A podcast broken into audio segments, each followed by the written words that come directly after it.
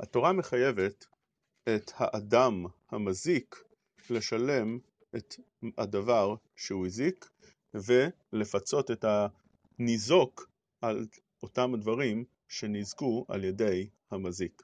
והשאלה שנשאלת היום, האם גם אישה בעת טיפולה בכלי הבית והיא באותו הזמן הזיקה את כלי בעלה, צריכה לשלם על אותם הכלים. לדוגמה, היא מטפלת בספרים של בעלה ופתאום נפל ספר ונקרא. האם היא צריכה לשלם על ספר? האם בעת שהיא מטפלת במחשב שלו, היא זזה קצת לצד, נתנה לזה מכה בלי כוונה, והמחשב נפל ונשבר. עכשיו, יש פה הפסד גדול. האם נאמר שהיא תהיה מחויבת לשלם על אותו ההיזק?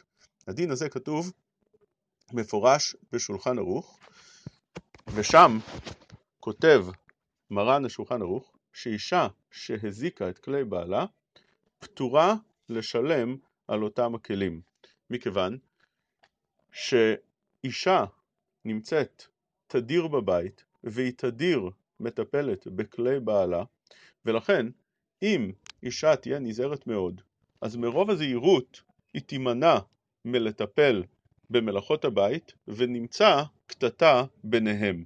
כך כותב הרמב"ם ולכן מפני הטעם הזה פטרו החכמים מלשלם על הדברים שהזיקה כדי שהיא תרגיש יותר חופשייה בבית ותוכל לטפל בבית בצורה רגילה ולא תצטרך להיזהר על כל צעד ושעל שהיא עושה. זו שיטת הרמב"ם. הרייבד אומר שיש פה פטור מצד אחר, מכיוון שהיא נחשבת עכשיו בדין הזה כשאלה בבעלים, מפני שבעת ההשתמשות באותם כלים שהיא עכשיו משתמשת בהם, היא כאילו השאילה אותם מבעלה, וכיוון שהבעל משועבד לאשתו בכל עת להביא פרנסה לבית, לכן זה נחשב כשאלה בבעלים. ושאלה בבעלים זה פסוק מפורש בתורה, שהשואל בבעלים פטור ואפילו פטור כשהוא פשע באותו הדבר. יש כאלו שרוצים לחלק בין הדברים ולומר שהרמב"ם לא נקט את הטעם של שאלה בבעלים, מכיוון שכאן זה לא פשיעה אלא היזק, ועוד, כיוון שהוא לא משועבד באמת כל רגע לשיטת הרמב"ם, אלא רק באותו זמן שהוא עובד בשבילה, הוא עובד בשביל להביא פרנסה הביתה.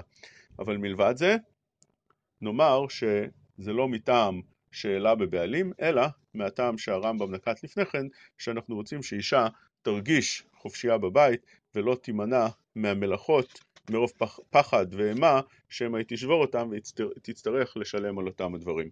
כל הדברים האלה זה שאישה הזיקה בשוגג, אבל ודאי אם אישה הזיקה במזיד, במזיד, היא שברה את הדברים במזיד, כיוון שהיא יודעת שאם היא תשבור אותם, אז היא לא תהיה חייבת לשלם על אותם הדברים.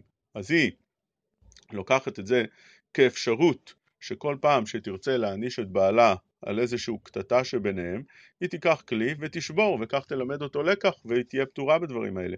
בזה אנחנו אומרים שלא כן הדברים. הראש כותב והביא את דבריו השח שבמקרה שכזה היא תהיה אמנם חייבת והפטור שנקטנו לפני זה לא יחול עליה.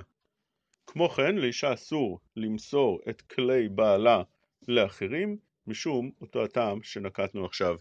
ויש דין נוסף בכל הדבר הזה שלא נוגע להיזק אבל נוגע לנתינת כלי הבעל לאחרים וזה שאישה צריכה לדעת שאסור לה ליתן צדקה בצורה מופרזת לעניים או לארגוני צדקה מכיוון שהכסף שיש להם בביתם הוא באמת שייך לבעלה עם רשות בשבילה להשתמש בו. ולכן ככל שהיא נוקטת ונותנת סכום מועט הדבר הזה חכמים התירו שאישה לא תרגיש לחוצה וגם שלא יהיה לה קטטה עם אחרים שהיא לא משאילה את כליה ושהיא לא נותנת צדקה בצורה סבירה. לכן כאן אנחנו אומרים ושמים את דעת בעלה שהוא יסכים לתת סכום מועט. יש נוקטים שהסכום המועט זה עד 20 דולר לבית עמיד ו- ולכן אם היא תיתן סכומים קטנים, אין בזה בעיה, אבל ברגע שהיא רוצה לתת ולהתנדב סכומים גדולים, כאן, חכמים מנעו אותה, וגם אדם הלוקח צדקה מאותה אישה צריך לדעת שכן היא ההלכה ולבדוק קודם שהבעל אמנם הסכים לאותו הדבר שהיא נותנת צדקה בצורה מופרזת או בצורה שמעל לסכום הזה שנקטנו.